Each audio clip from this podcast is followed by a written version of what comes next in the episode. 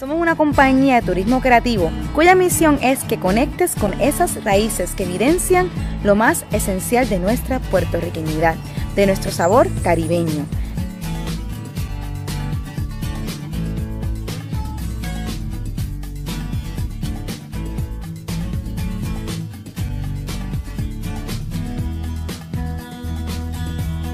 Acompáñanos, porque la historia no solo se lee, la historia se camina. Hola, hola mi gente, muy muy buenas tardes, buenos días, buenas noches, depende de que ahora esté escuchando este podcast de Isla Caribe, episodio 105. Y estamos hoy en vivo, hoy no estamos virtual, estamos presencial, porque no queremos perder la oportunidad de entrevistar a una amiga de Isla Caribe, a una persona muy especial, no solamente para nosotros, sino también para Ponce, que todo ponceño, si no la conoce, debería conocer. Y queremos hacerlo de su hogar, desde aquí, desde Ponce, Puerto Rico. Queremos darle la bienvenida en nuestro episodio 105 a la amiga, a la gran ponceña que ha dado su vida por Ponce, a Maruja Candal Salazar. Bienvenida a Isla Caribe. Muchas gracias. Este, para mí es un placer tenerte en mi casa. Eh, por muchas razones, entre ellas porque tú has cumplido uno de mis sueños, que es desarrollar el turismo cultural en nuestra ciudad. Hay dos, había dos sueños míos importantes.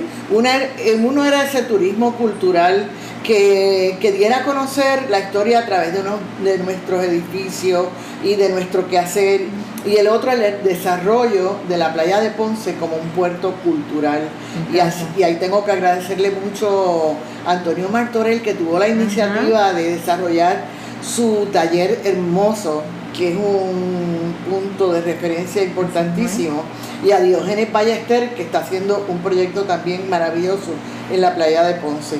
Pero tú has cumplido uno de mis sueños, que es hacer una empresa de turismo cultural en, en, nuestra ciudad y lo estás haciendo por todo lo alto, comprometida y comprometida sobre todo con la investigación que es tan importante cuando uno quiere hacer un trabajo serio. Así, bueno, y muchas gracias. Me alegra que pues eso, este, que soy parte de ese, de esos sueños que tenías, porque en verdad yo soy una persona que el trabajo que hago en Isla Caribe con yo y mi equipo, porque no soy yo sola ya, somos ahora un equipo de personas, el trabajo que hacemos en Isla Caribe nace por un amor por Ponce que sé que ambos compartimos. Pienso que el ponceño es bien orgulloso y nada, y nada, ninguna mejor forma de compartir ese orgullo que actuando y sirviendo a la ciudad de muchas formas. Y pues yo lo estoy haciendo ahora, pero yo lo hago viendo personas de mi pasado que lo hicieron también. Yo me crié en ese Ponce glorioso de los 90, que uno salía, yo me crié en el Fox Delicias cuando era un mall, uno salía y veía el chuchutren pasando por el frente, uno salía y veía los carruajes de caballo estaban por el frente, uno veía actividades siempre en Monagas, en La Guancha, en la plaza, en el Dora Colón Claver.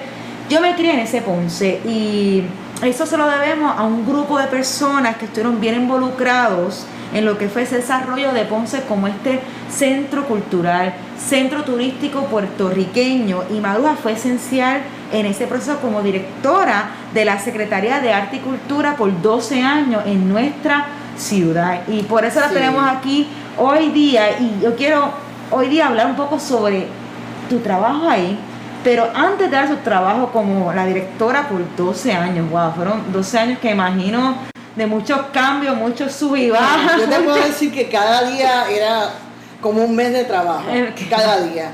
¿Sabes? Se trabajó con tanto ahínco que vi compañeros perder la vida por exceso de trabajo. He escuchado y exceso de amor por Ponce. Y realmente eh, en, ese, en esos momentos Ponce tuvo un gabinete de oro sirviéndole. Eh, tengo que recordar a mi amigo Pocho Labrador, por ejemplo, y a nuestro jefe, Rafael Cordero Santiago, y también nuestro jefe at large, Rafael Hernández Colón, que también tenía muchísimas ideas y durante el Plan Ponce en Marcha se desarrollaron muchísimos eh, museos que están reseñados precisamente en el libro que tenemos aquí al frente sobre el desarrollo de los museos en, durante el Plan Ponce en Marcha y que muchos de ellos dejaron mucho dinero porque era bien visitado y se cobraba la entrada. O sea que mucha gente piensa que, la cultura eh, no deja nada de dinero. Pues sí, señor, sí se puede. Y la gente está muy dispuesta también a donar para el desarrollo de la cultura. Y muchas personas me dicen, ah, no, pero en tu tiempo había dinero. Falso, señores, falso. yo sé que mi gente, había lugares que iban y decían, ay, ya vienen a pedir otra vez, pero la gente nos daba, la gente confiaba porque dábamos eh, un buen servicio con el dinero o con las aportaciones. Y nos pasábamos en la, en la asamblea municipal, porque tú sabes que cada donación que dan tiene que pasar por la asamblea municipal, por ley municipal. De manera que no necesariamente se necesita dinero, se necesita visión, se necesita compromiso y se necesita saber a dónde uno quiere ir. Tú sabes, así que cuando empezamos la, la Secretaría de Articultura, anteriormente había una oficina de desarrollo cultural. Entonces cuando empezamos la Secretaría de Articultura, yo le pedí al alcalde que por favor no incluyera en la Secretaría de Cultura eh, el turismo y él eh, recluta a Pocho Labrador, que en, aquel momento había tenido una agencia de pasajes y además había sido de la directiva de montones de organizaciones a nivel isla y se había desarrollado muchísimo en turismo. De manera que Pocho tenía las fiestas de la calle Isabel, obviamente la promoción turística y el carnaval entre otras cosas. Que llegó a cientos de miles de personas que venían a este carnaval con Y además que se, regalaban caretas de carnaval para que la gente pudiera utilizar las caretas de cartón piedra típicas de Ponce. Y en el área de la cultura, que me correspondió a mí crear la estructura de la Secretaría de Arte y Cultura, pues estaba el Teatro La Perla, eh, luego estuvo el, Museo de la Historia de Ponce, el Instituto de Música Juan Morel Campos, eh, un proyecto que yo creé que se llamó Autogestión Comunitaria Cultural, para que las comunidades tuvieran las actividades culturales que fueran necesarias para la comunidad. Se creó un fondo especial y entonces las comunidades hacían una mini propuesta solicitando aquel recurso que era importante para ellos. Por ejemplo, clases de pintura para niños, obras de teatro, clases de música para un coro, etcétera, etcétera. Y entonces mediante esa pequeña propuesta, pues se realizaba la actividad que requería el barrio con eh, se reportaba todo, cuánto costaba, quiénes la iban a desarrollar, la gente que iba a ir y todo ese tipo de cosas. Además de eso, nosotros teníamos el Centro Ceremonial Indígena de Tíbet, donde allí tratamos de documentar el centro, trayendo personas, arqueólogos de otras partes del mundo y, estudiantes de otras partes del mundo, específicamente de Estados Unidos, a hacer investigación. Hicimos las, las, estampas indígenas en Tíbet, que recreamos toda una aldea indígena en vivo, con parafernalia y con utensilios propios de la época. Y creamos también allí, porque yo creo mucho en los concursos, el concurso Descubre tus raíces en Tíbet. Ese fue un concurso importantísimo donde participaban todas las regiones educativas de Puerto Rico. Y entonces había diferentes categorías, había la categoría de teatro, la categoría de maquetas y artes plásticas y la categoría de literatura. Y se daban premios a aquellos niños y a veces los niños venían acompañados de los alcaldes de los pueblos y todo, porque era algo realmente, se me paran los pelos todavía, porque era algo importante para los niños y para las escuelas y para la escuela que mejor eh, desarrollo tenía, se le daba un donativo para la clase graduanda. O sea, eh, buscábamos la manera de, incentivar a los estudiantes para que realizaran investigación acerca de nuestra cultura indígena. me encanta eso que dice que te gustan las competencias ¿De dónde te das cuenta que eso funcionaba? Porque me estás mencionando algo que cuando yo lo hago veo resultados rápidos en mi compañía. ¿Dónde fue que te das cuenta que esto es una forma excelente de no solamente traer gente, pero también mercadear, motivar y hacer que esto se llene Mira, de es, es bien importante incentivar la producción y la investigación en el campo de la cultura. Por ejemplo, en el Museo de la Historia de Ponce se deben hacer certámenes para a nivel graduado para que se hagan tesis de investigación histórica que tengan que ver con Ponce y a, todos los niveles en las escuelas, ¿verdad? Que aprendan a conocer nuestra ciudad, la historia de cada edificio y lo, la importancia, nuestros próceres. Tú sabes, a mí me sorprende, por ejemplo, y, y no es que no los quiera, la importancia, por ejemplo, que le dan a personajes populares de nuestro Ponce, que eran mis amigos y a quienes yo quería muchísimo, entre ellos Ubita, versus la cantidad de patriotas totalmente desconocidos. y, y, eso es importante. Un patriota, un, perdona, un patriota desconocido que no se le da importancia, ¿cuál sería? Si te vino a la mente. Bueno, es que hay tantos. ¿Cuál es el primero? Que a mí se vino a la mente rapidito que yo dije, me, me no Tenemos, no tenemos nada más que ver los nombres de los residenciales y los nombres de las escuelas para saber la cantidad de patriotas ponceños que tenemos. Que desconocemos, que desconocemos, que, desconocen. De, de eso y pues, hago la pregunta porque yo persona que me crié siempre con la número uno en historia, amando siempre a Ponce, en el casco urbano me crié. Y de adulta cuando comienzo los tours, que comienzo a escuchar estos próceres ponceños. ¿Alguien sabe, por ejemplo, quién es Lloren Torres? ¿Alguien sabe quién es Gándara? y, y, te estoy hablando de residenciales Exacto, que existen que, ya la gente tiene su oído acostumbrado a los nombres, pero, no sabe quiénes, son. Entonces, ¿qué pasa? Si nosotros no conocemos quién es la gente que ha trabajado y ha producido por nuestro país, no tenemos ejemplos a emular y a seguir y no sabemos que en otro momento, en situaciones muy parecidas a las que estamos viviendo, hubo personas que sacaron a Puerto Rico y sacaron a Ponce adelante. Por ejemplo, la, Feria Exposición de Ponce. ¿Por qué el Parque de Bombas existe? Porque el Parque de Bombas fue un edificio que se hizo para mostrar productos hechos en Ponce.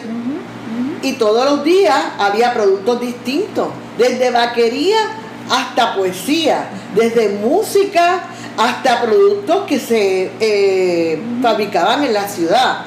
Y entonces esa feria de exposición se hace para que la gente de toda la isla conociera. Y había hoteles en Ponce para toda la isla, ¿no? ¿Saben lo que hizo la gente? Se unieron y en sus casas hospedaban a la gente. O sea que no se necesita, necesita querer, se necesita usar la imaginación y se necesita compromiso de la gente por el bien común. Hablando de esa creatividad, ese querer, esos personajes que no conocemos y cómo en nuestra historia tenemos todas estas personas, estos próceres. Quiero ir un poquito atrás, usar esa línea para ir un poquito atrás, porque como Maruja para hablar de mil temas y estar aquí 10 horas, pero quiero entrar a uno que es uno que siempre he querido hablar contigo, documentarte, y es la figura de quien fue tu bisabuelo, el doctor, eh, perdón, el señor Hermelindo Salazar. Y lo traigo porque mencionaste el parque de bomba, mencionaste personajes que no conocemos, aunque existen. Yo he escuchado lugares que llevan ese nombre. Y yo repito, no lo conocí hasta que fui una adulta, te comencé a investigar, aunque pasaba por su casa toda mi vida, aunque pasaba por cosas que él tuvo que ver, porque donó dinero, porque la fundó, como los bancos, o porque estuvo detrás. Y quiero que nos cuenten un poquito sobre este caballero bisabuelo, ¿verdad? El Melindo Salazar, que hizo de todo un poco. Hizo de todo un poco. Don Hermelindo eh, desarrolló un, eh, un eh, negocio de exportación e importación el almacén de él está en la playa de Ponce y es el que tiene las columnas salomónicas que son ah, así. Eh, ya, lo que queda son las ruinas. Pero él desarrolló este, este negocio de importación y exportación. Fue el primero que trajo un teléfono a la ciudad. Eh, fue diputado a, corte, a las Cortes de Cádiz, que equivale hoy en día a ser comisionado residente, pero con más poder, más porque tenía voz y, voto. En tiempos de España. Llegó a ser alcalde de Ponce, aunque no terminó el, el término, porque el gobernador de aquel momento era un gobernador bien tremebundo y él decidió no participar. ¿En qué año habrá sido eso? Buscar eso para acordarme. Romualdo Palacio. Ah, Palacio. Ah, pues yo, es decir, yo sí, Romualdo Palacio ha sentido. No, ah, no la encarcelaron. Eh, por ser este, por estar muy involucrado en movimientos. Ese detalle, honestamente, no lo sé. Qué interesante, Romualdo Palacio muchísimos detalles de él. Sí, sí, sí. O sea, él fundó el Banco Crédito y Ahorro Ponceño. 1895. Él, él, él, fue uno de los promotores de la Feria de Exposición de Ponce y cuando terminó la feria quedaban unas deudas de la construcción del Parque de Bomba y él terminó de pagarla. Una pregunta sobre eso. Yo siempre he escuchado, pues si es verdad o mentira, que la fachada de la casa de doctor Guillermo Salazar tiene una fachada parecida al Parque de Bomba. ¿Eso es verdad o eso es mentira? No, no creo. Porque yo lo confirmo que me han dicho que eso fue inspirado porque fue el, papá de don, doctor Guillermo que se, como él donó el dinero, y yo he dicho, No. pero yo nunca he visto eso No, escrito no, en mi vida. Eso, eso es leyenda. Ah, pues viste, estamos leyenda. aquí, amigos, recordando leyendas que pues son leyendas ah, urbanas, pero cool, las, las contamos con mucho gusto. Pues don. Hermelindo este, se casó cuatro veces Cuatro veces. y se casó con dos pares de hermanas. Y Normal. Era normal para que no se, la- la- se quedara toda la familia. Ajá. Y la envi- enviudó todas las veces y murió viudo. Eh, y mi abuelo eh, fue educado en Barcelona. Doctor Guillermo Salazar, entonces el abuelo... Él estudió allá medicina y después estudió en la Sorbona y llegó ya médico, cirujano, aquí a la ciudad de Ponce. Y entonces la casa de él, que la manda a construir para mi abuela, es lo que es hoy el Museo de la Historia de Ponce. el Museo de Estrella Por eso, Ponce. por eso esa casa tiene tantos detalles arquitectónicos de Barcelona.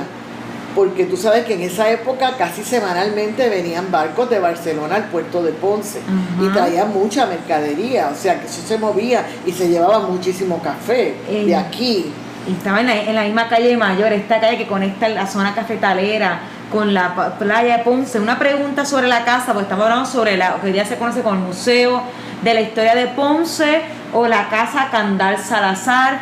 Esta casa es construida en 1911 y lo que comen- comentó Maruja, que a mí siempre me encanta esta historia, que me la cuente rapidito, es que fue un regalo del doctor Guillermo Salazar a su comprometida, a su esposa. ¿Puedes Es contarnos qué pasó ahí? Bueno, eh, mi abuela tenía 15 años cuando conocí a mi abuelo. 15 y es bien gracioso porque ella estaba trepada en un árbol de jobos, tumbando jobos en un campo y él llegó ya médico a ver a alguien de la familia. Ajá. Y entonces ella se le quedó enredado el traje y él vio, mi, mi abuela tiene unas piernas muy bonitas. Y él dijo, yo quiero conocer a la dueña de ese par de piernas. Y la bajaron y la, los presentaron y quedaron flechados. Entonces él iba a visitarla y todos los días le llevaba una caja de chocolate y ella era muy coqueta y ella decía, el día que me coma el chocolate que tiene la cereza adentro, te digo que sí. Y finalmente él se cansó de esperar y le llevó todos los chocolates de cereza y finalmente se hicieron novios, se casaron, se fueron en el en único carro que había en Ponce, que era el carro del doctor Graham, Claro. del señor Graham a San Juan. foto de eso. Eh, y entonces pues, tomaron un vapor y se fueron a, a Europa. Y de allá, allá ella viene embarazada de mi primo, de, de mi tío mayor, de Clery Salazar. Y entonces este, vivían en la casa frente por frente a, al donde vivía mi bisabuelo, que es hoy el, el Centro Cultural de. Ponce, que después esa casa fue de la familia Pena muchísimo tiempo. Y entonces ella comía una barbaridad porque le llevaban platillos porque estaba embarazada y tuvo un niño de 12 libras. El primer hijo. Tremendo el primer hijo. Bueno, la cuestión es que él, mientras tanto, calladamente iba haciendo la casa y poniendo las cosas que a ella le habían gustado en Europa, que él las había mandado encargar en su lugar. Wow. Y finalmente le entregó las llaves y le dijo, esta casa es tuya. Y cuando ella entró, pues vio muchas cosas que él le había comprado en Europa. Una este él- vitral de esa casa. Ese es el vitral del baño de la casa. Eso era el baño de la casa. Ese era el baño de la casa ¿Qué que tenía una vitral? bañera de esas de patas de león. ¿Sabes? Ajá, Esas bañeras claro. que tienen en la, Ujú. la, la parte de abajo como si Ajá. fueran unas patas de león. Eh, y tenía arriba la cortina de baño, era circular. Ajá. Este, me acuerdo mucho de ese baño, porque tú sabes que yo viví en esa casa hasta que me casé, que entonces salí de la casa Salazar. Pero, pero la cosa es que mi abuela defendió mucho la casa toda la vida y nosotros le decíamos cariñosamente pinturita, porque ella se pasaba pintando la casa, remendándola, cualquier cosa y la cuidó y por eso la casa se conservó bastante Sí. hasta que fue adquirida por el municipio. Una casa que es de 1911 por 11. el arquitecto Blas Silva. Yo siempre digo a todo el mundo que me conoce, mi favorito arquitecto. En la ruta, yo hago un, un recorrido que se llama la ruta de los arquitectos, que pronto anunciaremos la fecha. Y la ruta de arquitectos, yo siempre lo que hago es tirarle flores a Blas Silva, porque es un arquitecto que trabajó una arquitectura exquisita, súper diferente. El numérico, el nombre de los números, una persona. que numeró todos los planos que hizo y todos los hijos. Silvia 1, Silvia 2, Silvia 3. Silvia eran las mujeres, ¿cómo, eran los, cómo se llaman los muchachos? Ángel 1, Ángel 2 y Ángel. Ángel. Y entonces, ¿sabes que don Juan Noguera en el periódico La Perla estaba emparentado con una de las Silvias? De verdad. Sí. Y don, y don Blas Silva también utilizaba mucho a Juan Bertoli Calderoni, que era, además de maestro de obra, era un artesano muy bueno. Así es que nosotros tenemos que darle mucho crédito a los artesanos de aquella época, que eran los que adornaban esas casas maravillosas, ¿verdad? Tengo entendido que este vitral era de Elías Concepción o no, básicamente una... Yo creo que no, porque hay otra casa que tiene un vitral muy parecido al Ponce. Yo creo que esos vitrales se compraban en Barcelona. Y se traían para se traían en pieza y se ensamblaban aquí. Gente, estos vitrales de los más hermosos de Puerto Rico. Yo siempre que hago recogido a todo el mundo, vengan para acá a ver el vitral que uno vitrales más hermoso por Rico y estaba en el baño. Yo lamento, mucho que uno de los vitrales de la casa no se protegiera cuando vino el huracán María, y esté en el piso en estos momentos. Eso es algo para mí imperdonable. Es estos vitrales que cuestan una fortuna por sí mismo y estamos hablando hecho para una casa. reconstruirlo, el que se rompió cuesta más de 60 mil dólares. De verdad. Sí. Reconstruirlo para que vean el valor de esta cuánto dinero se ponía en estas casas, el valor y la importancia de, de cuidarla. De la arquitectura y de cuidarla. Y pues estamos hablando, como mencionaba, para ir cerrando con la casa, que todo el mundo sabe que yo tengo pues mi crush con Brasil. Y una vez hablando con Maru, hablábamos de nuestros novios de Ponce, de nuestros novios de la historia. Yo ah, siempre he dicho, yo tengo como un montón de novios en la historia, pero mis tres novios principales son Blas Silva, Máximo Meana y Juan Morel Campos. Son mis, mis tres favoritos. De Blas Silva tengo mucha, quiero mucho la figura y esta casa es uno de los ejemplos de eso. Y hoy día hay una exhibición dedicada a Blas Silva dentro y ahí tuve la oportunidad cuando se estrenó la exhibición de conocer a sus descendientes, a Silvia y a Ángel y todavía llevan los números, una cosa fascinante, pero hay un poquito sobre la casa. Entonces estábamos ahora con, con con su abuela, ¿verdad? bueno, él está en el libro Guinness, tú sabes, por el sí. hombre numérico. Ah, numeró hasta los huevos que se había comido. Su sí, es una cosa increíble. La Silvero era un personaje. Era un genio, era un genio, tú sabes. Otras ligas y es fascinante que a pesar de los terremotos, huracanes y el abandono, muchas propiedades por falta de cuidado, todavía bueno, tenemos yo tantas yo te voy a decir, yo siempre recuerdo una grieta que había en la casa que mi abuela me decía, esa grieta es del, del temblor del 18 pero la casa se mantuvo en pie. Ahora ha tenido algunos daños con los temblores, pero es de la parte que reconstruyeron. Pero todavía está bien. Pero todavía está bien, excepto ese vitral, ¿verdad? Que hay que arreglarlo. Y hay algunos latones repujados de los, en los techos que hay que arreglar también. Y la, la sala de, que era de la política este, tiene coladeros de agua, o sea, hay que hacer muchas cosas. Muchas cositas, pero yo siempre digo, es fascinante esta arquitectura que hacían que a pesar de todo, todavía la estructura está completa. En muchas de sus casas, a pesar de todo, están ahí. Estamos hablando entonces cuando caminamos, casas como lo que se conoce, este, está la casa, oh Dios mío, la que hoy es centro de cáncer a la mujer, que es Rosita la casa, en la esquina Salud, esa casa es de cerca de está la casa azulita con el pico este que tiene, parece un diamante, que es también el ejemplo más grande del modernismo acá la casa Monsanto Fontuvides o la casa los bizcochos. A pesar de todo, una arquitectura tan hermosa, por lo menos tenemos algo de ello y por eso hay que apreciarlo y cuidarlo y conservarlo, que es bien, bien importante. ¿Sabes? Por eso fue que yo hice el, proyecto de Ponce Ciudad Museo. Este proyecto eh, nosotros lo hicimos eh, por varios motivos. Eh, se escogió la ciudad de Ponce como una pieza, porque lo que pasa es que Barcelona propone a la Unión Europea ser la ciudad cultural de Europa. Y entonces ellos crearon este proyecto que se llamó el modernismo en Europa y fuera de Europa. La ruta del modernismo. La ruta del, la ruta del modernismo. Y escogen a Ponce. Entonces yo dije, bueno, pues si, si este proyecto se da, tenemos que buscar ejemplos modernistas en la ciudad y responderle a aquellos visitantes que vengan a la ciudad. Eso en primer lugar. En segundo lugar, mi pasión, que siempre ha sido la educación, pues yo quería que los estudiantes aprendieran a conocer la historia de Ponce a través de su edificio. Me encanta. ¿Verdad? Y quería también que aprendieran a disfrutar de la arquitectura para poder preservarla.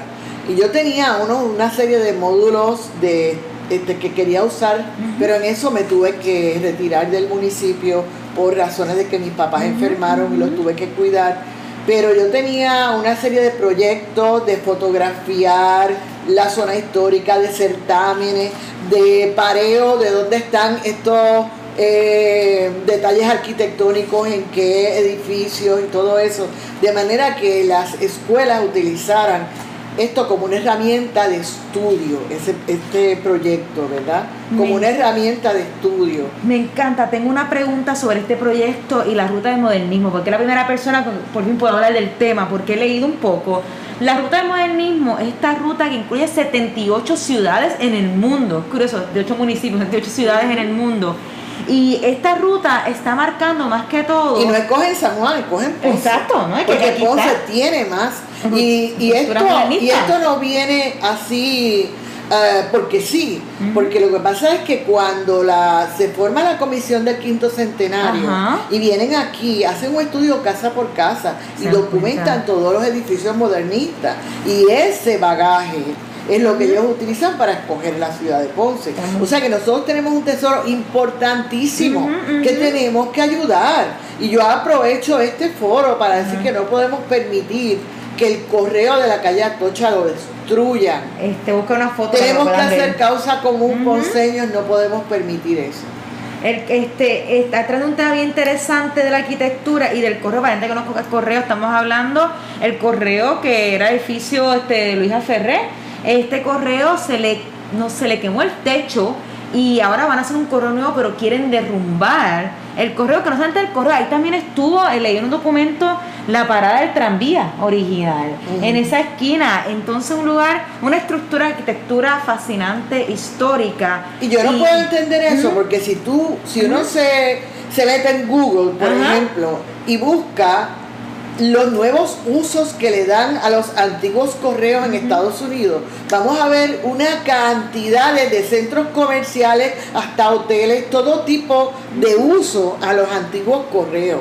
De manera que no es excusa. Podemos buscar eh, proyectos para que se den esa estructura.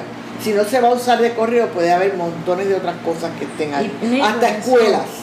Y por eso es importante que la gente sepa la historia y el valor de las cosas. Y por eso en Hotel de Caribe nos que- encanta y nos encanta las personas que les gusta esta historia. y Quería, quería también abundarte, porque lo dejamos ahí Claro, en, claro. la Secretaría de Arte y Cultura. Sí, sí, ¿verdad? sí. Este, en lo que estaba bajo mi, mi, Claro que mi sí. mando, porque es importante, muchas personas piensan que yo tenía a cargo el carnaval y yo no tenía el carnaval a mi cargo.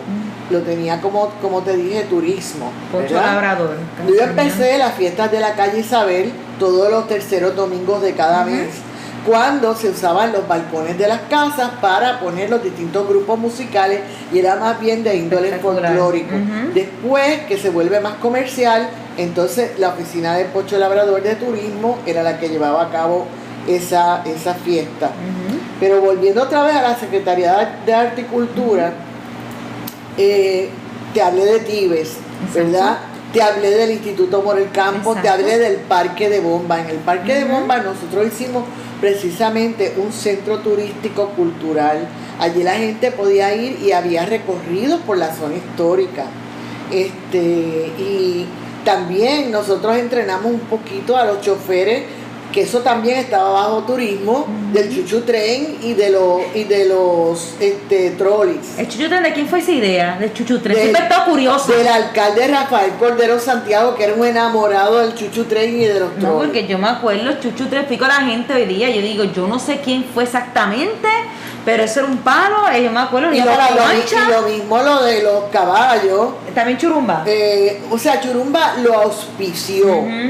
Este, realmente eh, lo de los caballos tuvo mucho que ver este muchacho locutor, que era el que tenía a cargo los caballos, que hacía paseando en coche un programa radial eh, con las personas montadas en coche y lo paseaba por toda la ciudad. Yo necesito los caballos ya y quiero montarme a hacer un show así, qué brutal. Qué espectacular. Sammy, Vélez, que en paz descanse, lo quise muchísimo, tremenda persona que hizo muchísimo por Ponce. Wow.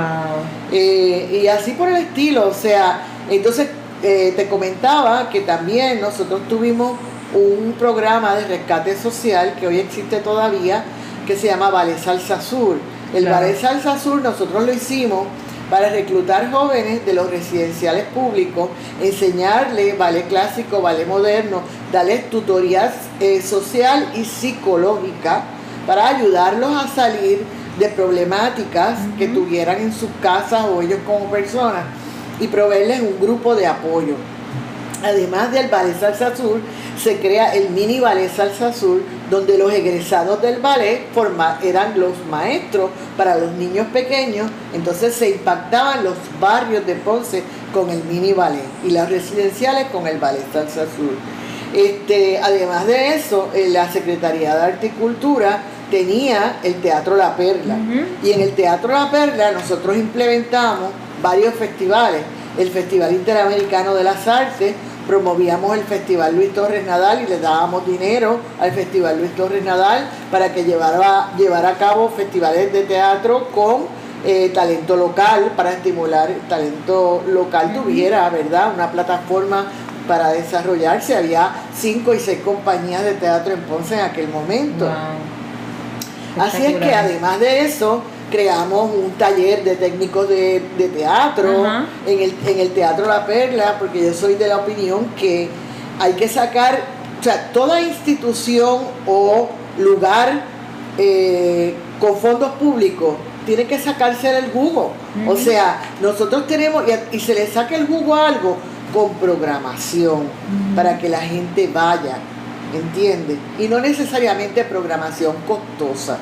Por ejemplo, yo creo que el Museo de la Historia de Ponce tiene que ser un lugar donde se enseñe historia de Ponce, donde haya certámenes de historia de Ponce, donde haya también actividades de artes plásticas en Ponce, porque desgraciadamente no tenemos el Museo de Artes Plásticas ponceño. Eh, pero hay que darle cabida a una serie de cosas que tengan que ver con el propósito por el cual fueron creados.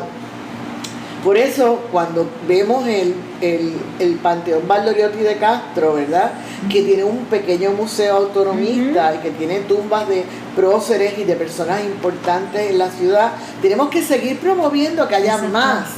Porque, porque, tú sabes, tenemos eh, en, Europa y, por ejemplo, el, cementerio La, la Chacarera en en Buenos Aires, tantos cementerios que hablan de la historia, ¿verdad?, de nuestros próceres. Y eso puede ser el cementerio de la calle Torre, eh, esquina frontispicio, el Panteón Valdoriotti de Castro. Yo te cuento que cuando yo estaba de periodista, porque entre otras cosas he hecho mi vida... que no vamos a hablar de eso, eso es otra entrevista. yo trabajé para El Nuevo Día y trabajé para el periódico La Perla, perdón, para el periódico La Estrella del Sur, que fue precursora del teatro del, periódico, La, Perla. Yo hice un artículo porque fui al cementerio y había al lado de la tumba de Tavares un señor que se estaba tirando de una escultura a un matre y estaba totalmente abandonado. Entonces yo escogí la, la, frase de Valdoriotti de Castro que decía, los pueblos como los individuos, cuando pierden el último rayo de luz de la esperanza, o se degradan o se suicidan. Y escribí en aquel momento sobre, sobre ese cementerio abandonado y la importancia de rescatarlo y muchos años después se dio. Se logró. Que estamos hablando, esto es bien importante y ya estamos llegando casi al, final de lo que podemos cubrir hoy, pero esa cita que acabas de decir y lo que pasó después, porque el panteón... Y la vigencia, oye, la vigencia que tiene esa cita para toda la vida. Oye, quiero escribirla. Los pueblos como los individuos cuando pierden el último rayo de luz de la esperanza o se degradan o se suicida. Eso para mí, esa frase, uff, me los, los pelos porque es fascinante ya que... Y que venga de un autonomista. Exacto, y un autonomista que está aquí en Ponce, que está ahí, en el cementerio que, que, mencionaste, ¿sabes? que estamos hablando, que es el Panteón Nacional Román de Castro, que estuvo abandonado por muchos, muchos, muchas, muchas décadas. Y hoy día es un museo, un museo que gracias a la labor de muchas personas, que fue en los 90, si no me equivoco, 91, sí.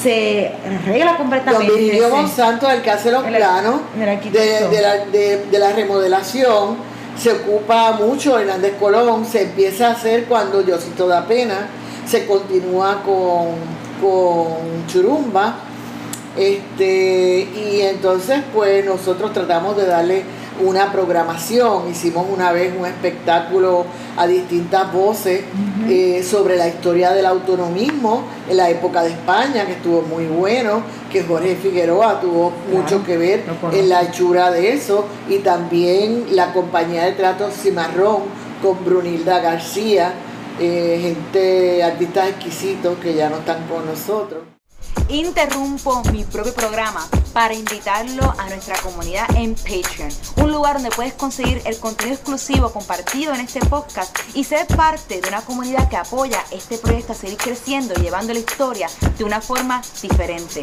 Sigue el enlace en la descripción de este podcast para que te unas a esta comunidad de gente que ama la historia de Puerto Rico y apoya a Isla Caribe. Volvemos al programa. Tú sabes la importancia de darle programación a cada estructura de gobierno para sacarle el jugo a lo que el mismo pueblo ha invertido por, a través de los gobiernos y su historia, En, esas, en esas instalaciones. Eh, yo no pierdo la esperanza de que en algún momento el Instituto de Estudios Caribeños tenga aquí como una mini sede y ofrezca, y ofrezca eh, cátedras en distintas este, instalaciones ponceñas. Eso sería fantástico para que entonces el pueblo de Ponce tenga la oportunidad de tomar clases sobre historia, eh, arqueología y, verdad artes plásticas y, y eh, folclore aquí en nuestra ciudad. Compartimos ese sueño, siempre he dicho cómo es, cómo no es posible que la educación sobre tu historia sea parte del currículo. Este, como Mira, ese es, ese es el sueño, yo quisiera, y, quisiera a través de este medio que los políticos, que los políticos me escuchen. O sea, nosotros necesitamos enseñar historia de Puerto Rico en todos los grados escolares historia de la música puertorriqueña, historia popular, historia de la música clásica, historia de las artes plásticas, historia del folclore puertorriqueño, historia de las artesanías puertorriqueñas, historia del deporte puertorriqueño, historia de los movimientos de reivindicación social puertorriqueño, historia de los movimientos cívicos sociales de Puerto Rico, historia de la época española, historia de la época bajo la dominación de los Estados Unidos, historia de la de legislación puertorriqueña. O sea, hay tanto y tanto que aprender y estudiar. Y nuestro pueblo carece de eso. Y si nosotros carecemos de esto, nuestra dignidad no está donde tiene que estar porque podemos estar muy orgullosos de ser boricua si no le damos contenido a lo que significa ser boricua. y se da contenido con el conocimiento de nuestra historia. Maruja, este, yo no tengo más nada que decir, bueno, tengo 1500 preguntas, pero Maruja, estamos en la misma línea, creo que esa es la misión. No, siempre digo a la gente, con mi granito, con lo que yo hago en la Caribe, estoy dando mi granito de arena en una parte, pero hay tantas áreas que uno puede contribuir, y si no con su historia, si uno la conoce, uno va a encontrar diferentes formas de aportar a este país. No será un orgullo vacío, un orgullo con base, un orgullo que uno conoce. Yo quería, yo quería también, antes de terminar, claro que sí. Eh, darle crédito a doña Gladys Tormes, que también ha cuidado el archivo histórico municipal de Ponce, porque eso, ese archivo que nosotros, bajo mi incumbencia, eh, regenteamos, que Marta Villaizán digitalizara toda la colección. Eso es algo importantísimo y que muy pocos archivos municipales históricos tienen. Y ella ha dedicado gran parte a salvaguardar nuestra historia a través de documentos primarios, ¿verdad? Que es como se hace la verdadera investigación histórica. De manera que nosotros tenemos muchísimos tesoros que no estamos aprovechando a todos sus niveles y que tenemos que hacerlo. O sea, tenemos que traer ponceños ausentes a vivir a Ponce. Tenemos que hacer un mercadeo de, de real estate o de bienes raíces de la zona histórica de Ponce lo hizo Nueva Orleans después de Katrina.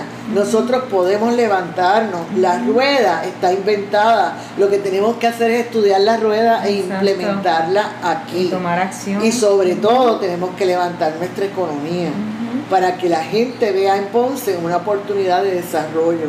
Yo viví una época en Ponce donde la gente podía hacer capital, donde la gente tenía sus tiendas y sus tiendas eran auspiciadas por todo el pueblo. Y, y o sea, después vinieron los centros comerciales y empezó a decaer y entonces pues no se podía competir con las cadenas norteamericanas, ¿verdad? Eh, porque, pero aquí se daba mucho fiado, aquí se fiaba, no había tarjeta de crédito, pero se fiaba a los puertorriqueños. Y los puertorriqueños ayudaban a las actividades del pueblo. Y daban dinero a las actividades del pueblo. Ahora, vete a buscar una, una, un donativo a una cadena norteamericana. Dificilísimo. que eso no se consigue. Este... Sin embargo, el, el, comercio local sí daba. Y cuando usted vaya a comprar, acuérdese de que eso, ese dinero se queda aquí y de que esa gente colabora con el desarrollo de la ciudad. y, y Maruja, yo quiero agradecerte por todo ese trabajo que hiciste por 12 años y por antes y después y todavía, porque era una inspiración de gente como yo. Y parte de, estas entrevistas que hacemos en la calle es para que la gente conozca su historia, conozca que hay gente que ha dado la lucha. Cuando se queremos rendirnos, decir aquí no hay nada, tiene posibilidades reforzarnos las personas nuestra historia, sean desde el doctor, el, bueno, el señor Emilio Salazar, al doctor Guillermo Salazar, a ustedes con su trabajo en el municipio y a otras personas que han hecho esto posible. Aquí tenemos, y quiero enseñar antes de despedirnos, una variedad de libros que se publicaron durante el tiempo que estuviste en el municipio, ¿verdad? Este, esos 12 años. Y entre ellos, este que está aquí, que quiero, ya lo enseñé ahorita, pero repito, Ponce Ciudad Museo, Luego voy a hacer un podcast solamente de la ruta del modernismo, un tema que me fascina.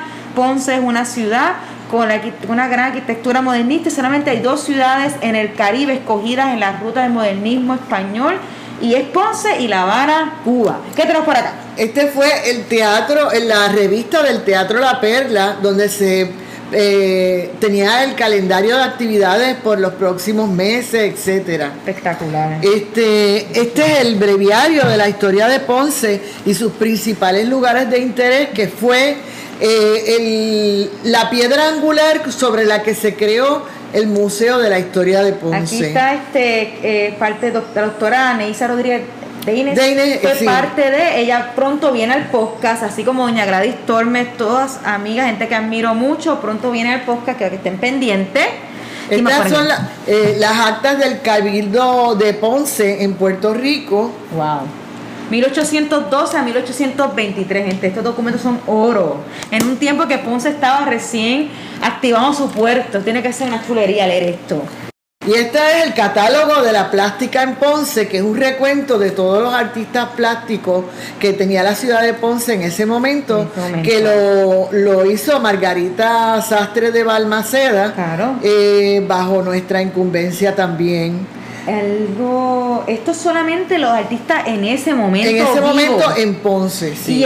Hay una biografía y una y un retrato de cada una de las obras de ellos. Esto está para que vean. A veces uno dice Ponce no hay nada gente. Aquí tenemos decenas y decenas de artistas. Muchos de ellos todavía viven como el, José Alicea que estos días se salió un artículo en el Nuevo Día este que te voy a compartir Isla Caribe entre otros artistas muy reconocidos. Esto solamente en esos tiempo, esto fue en los 90, esto fue exactamente para dar la fecha exacta, por aquí tiene que estar, ya me está encontrado, ese para el 95 por ahí, gente, aquí estamos hablando la cantidad de artistas y cuánta tiene artistas hay que reconocer. Hay otro, hay otro que no lo tengo aquí, que es de los grupos de bomba y plena que Ponce tenía. Ay, Dios mío. Nosotros hicimos también un opúsculo para ayudarlos a ellos a mercadearse. Y había como siete grupos de bomba y plena. Este, nosotros celebramos que aquello fue histórico y aquellas personas que lo quieran ver, eh, nosotros participamos en dos documentales que están ahora mismo en YouTube. Eh, uno que se llama Un alcalde llamado Churumba, documental, y el otro, el primer Día Nacional de la Bomba y la Plena en Ponce. eso fue, los comments. Eso fue una actividad esplendorosa porque a pesar de que fue dirigida por nosotros, nosotros quisimos que todos los directores de los grupos de bomba y plena fueran los que planificaran, ¿verdad? Cómo se iba a llevar a cabo esto. Entonces, esto fue bien interesante. Primero se hizo un documental en San Antón, ¿verdad? Y de eh, la actividad. En segundo lugar, se hicieron competencias de pandero. En tercer lugar, se, hizo, se hicieron unas charlas sobre cómo se, se compone una plena que me acuerdo a don Luis Santiago, que en paz descanse, que fue el primer plenero ambientalista que tuvimos en Puerto Rico, que hacía este, plena con eh, eh, tratando de hacer este hincapié en que se salvara la, Amazonía, por ejemplo, ¿verdad? El Amazonas y todas, y todas esas preocupaciones ambientales que él tenía. Así que fue una actividad, pero espectacular. En las cuatro esquinas de la plaza había espectáculos todo el tiempo y las charlas se daban en el parque de bomba. Y participó muchísima gente. Así que fue una actividad que la hicimos por algunos años más. Este, para mí de mucho orgullo porque nosotros tenemos que aprender a no ser dirigistas culturales. Tenemos que eh, estimular que los mismos artistas y los grupos de folclore y la misma población participe de acuerdo a sus intereses y aprenda a organizar las cosas como deben organizarse. Darle participación activa, porque cada vez que tú haces una actividad, y tú lo debes saber, es una escuela. Porque tú aprendiste lo que hiciste bien, lo que hiciste mal.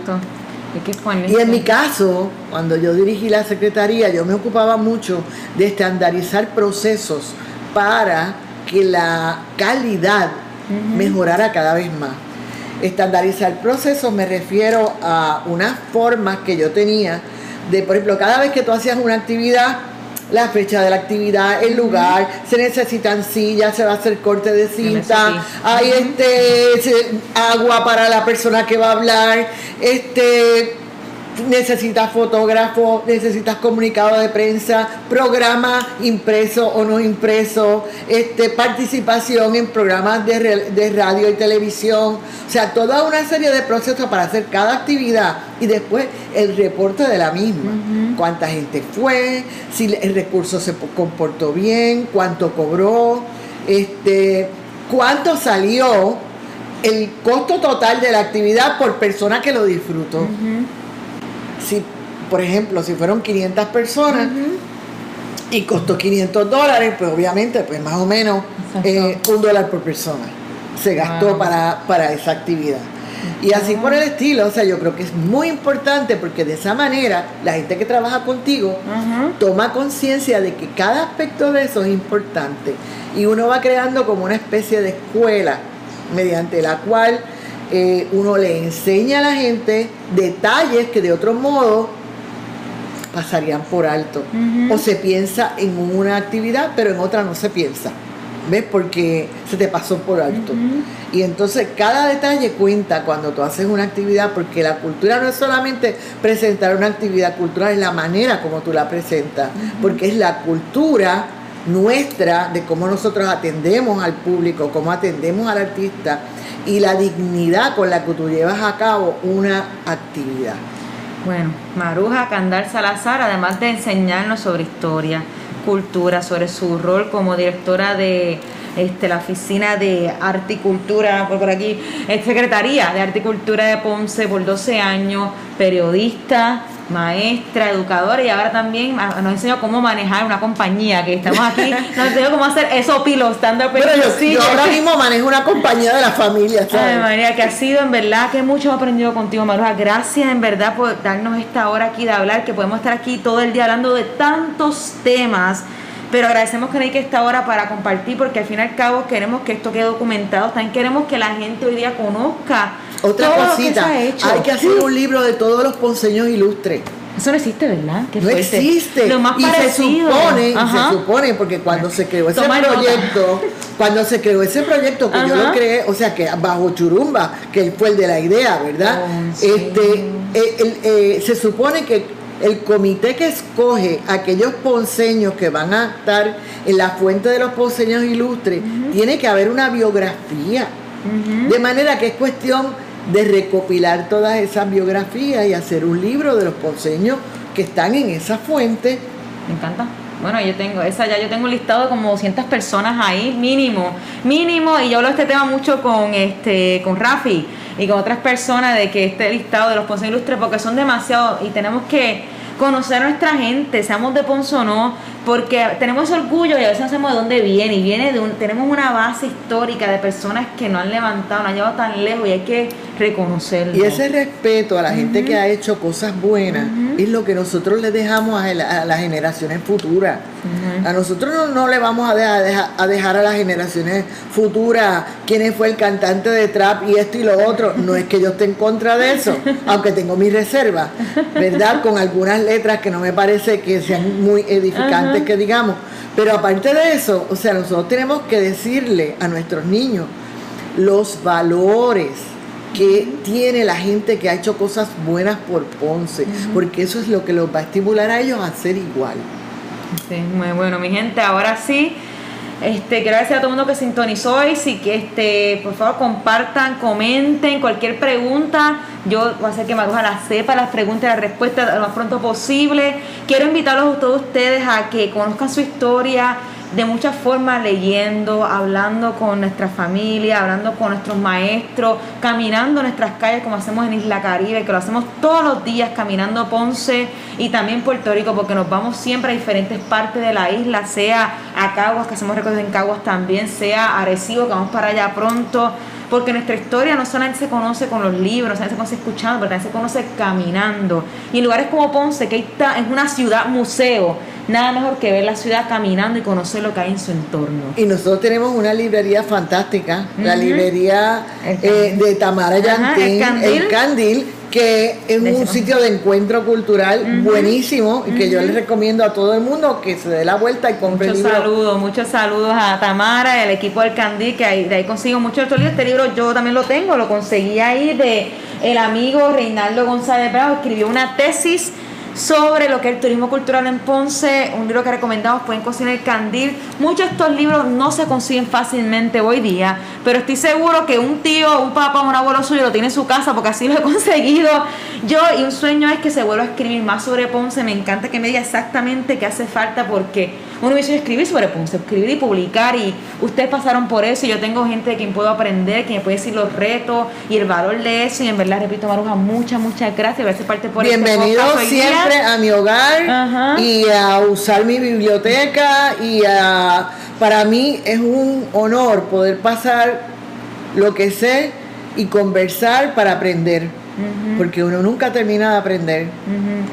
Así, es, que me encanta que la gente me visite, poder conversar sobre todo esto, que hagan apuntes, que aprendan lo que yo a través de mis 30 años de experiencia he, hecho y he logrado y además aprender de otras cosas que se están haciendo, que yo desconozco y de que me, me pueden servir de mucho en el presente y el futuro. Gracias Maruja, gracias a la gente que nos vio hoy día. Esto es La Caribe, episodio 105 con Maruja Candal Salazar sobre lo que es Ponce, sus museos, su turismo y su cultura. Gracias y que tengan excelente día.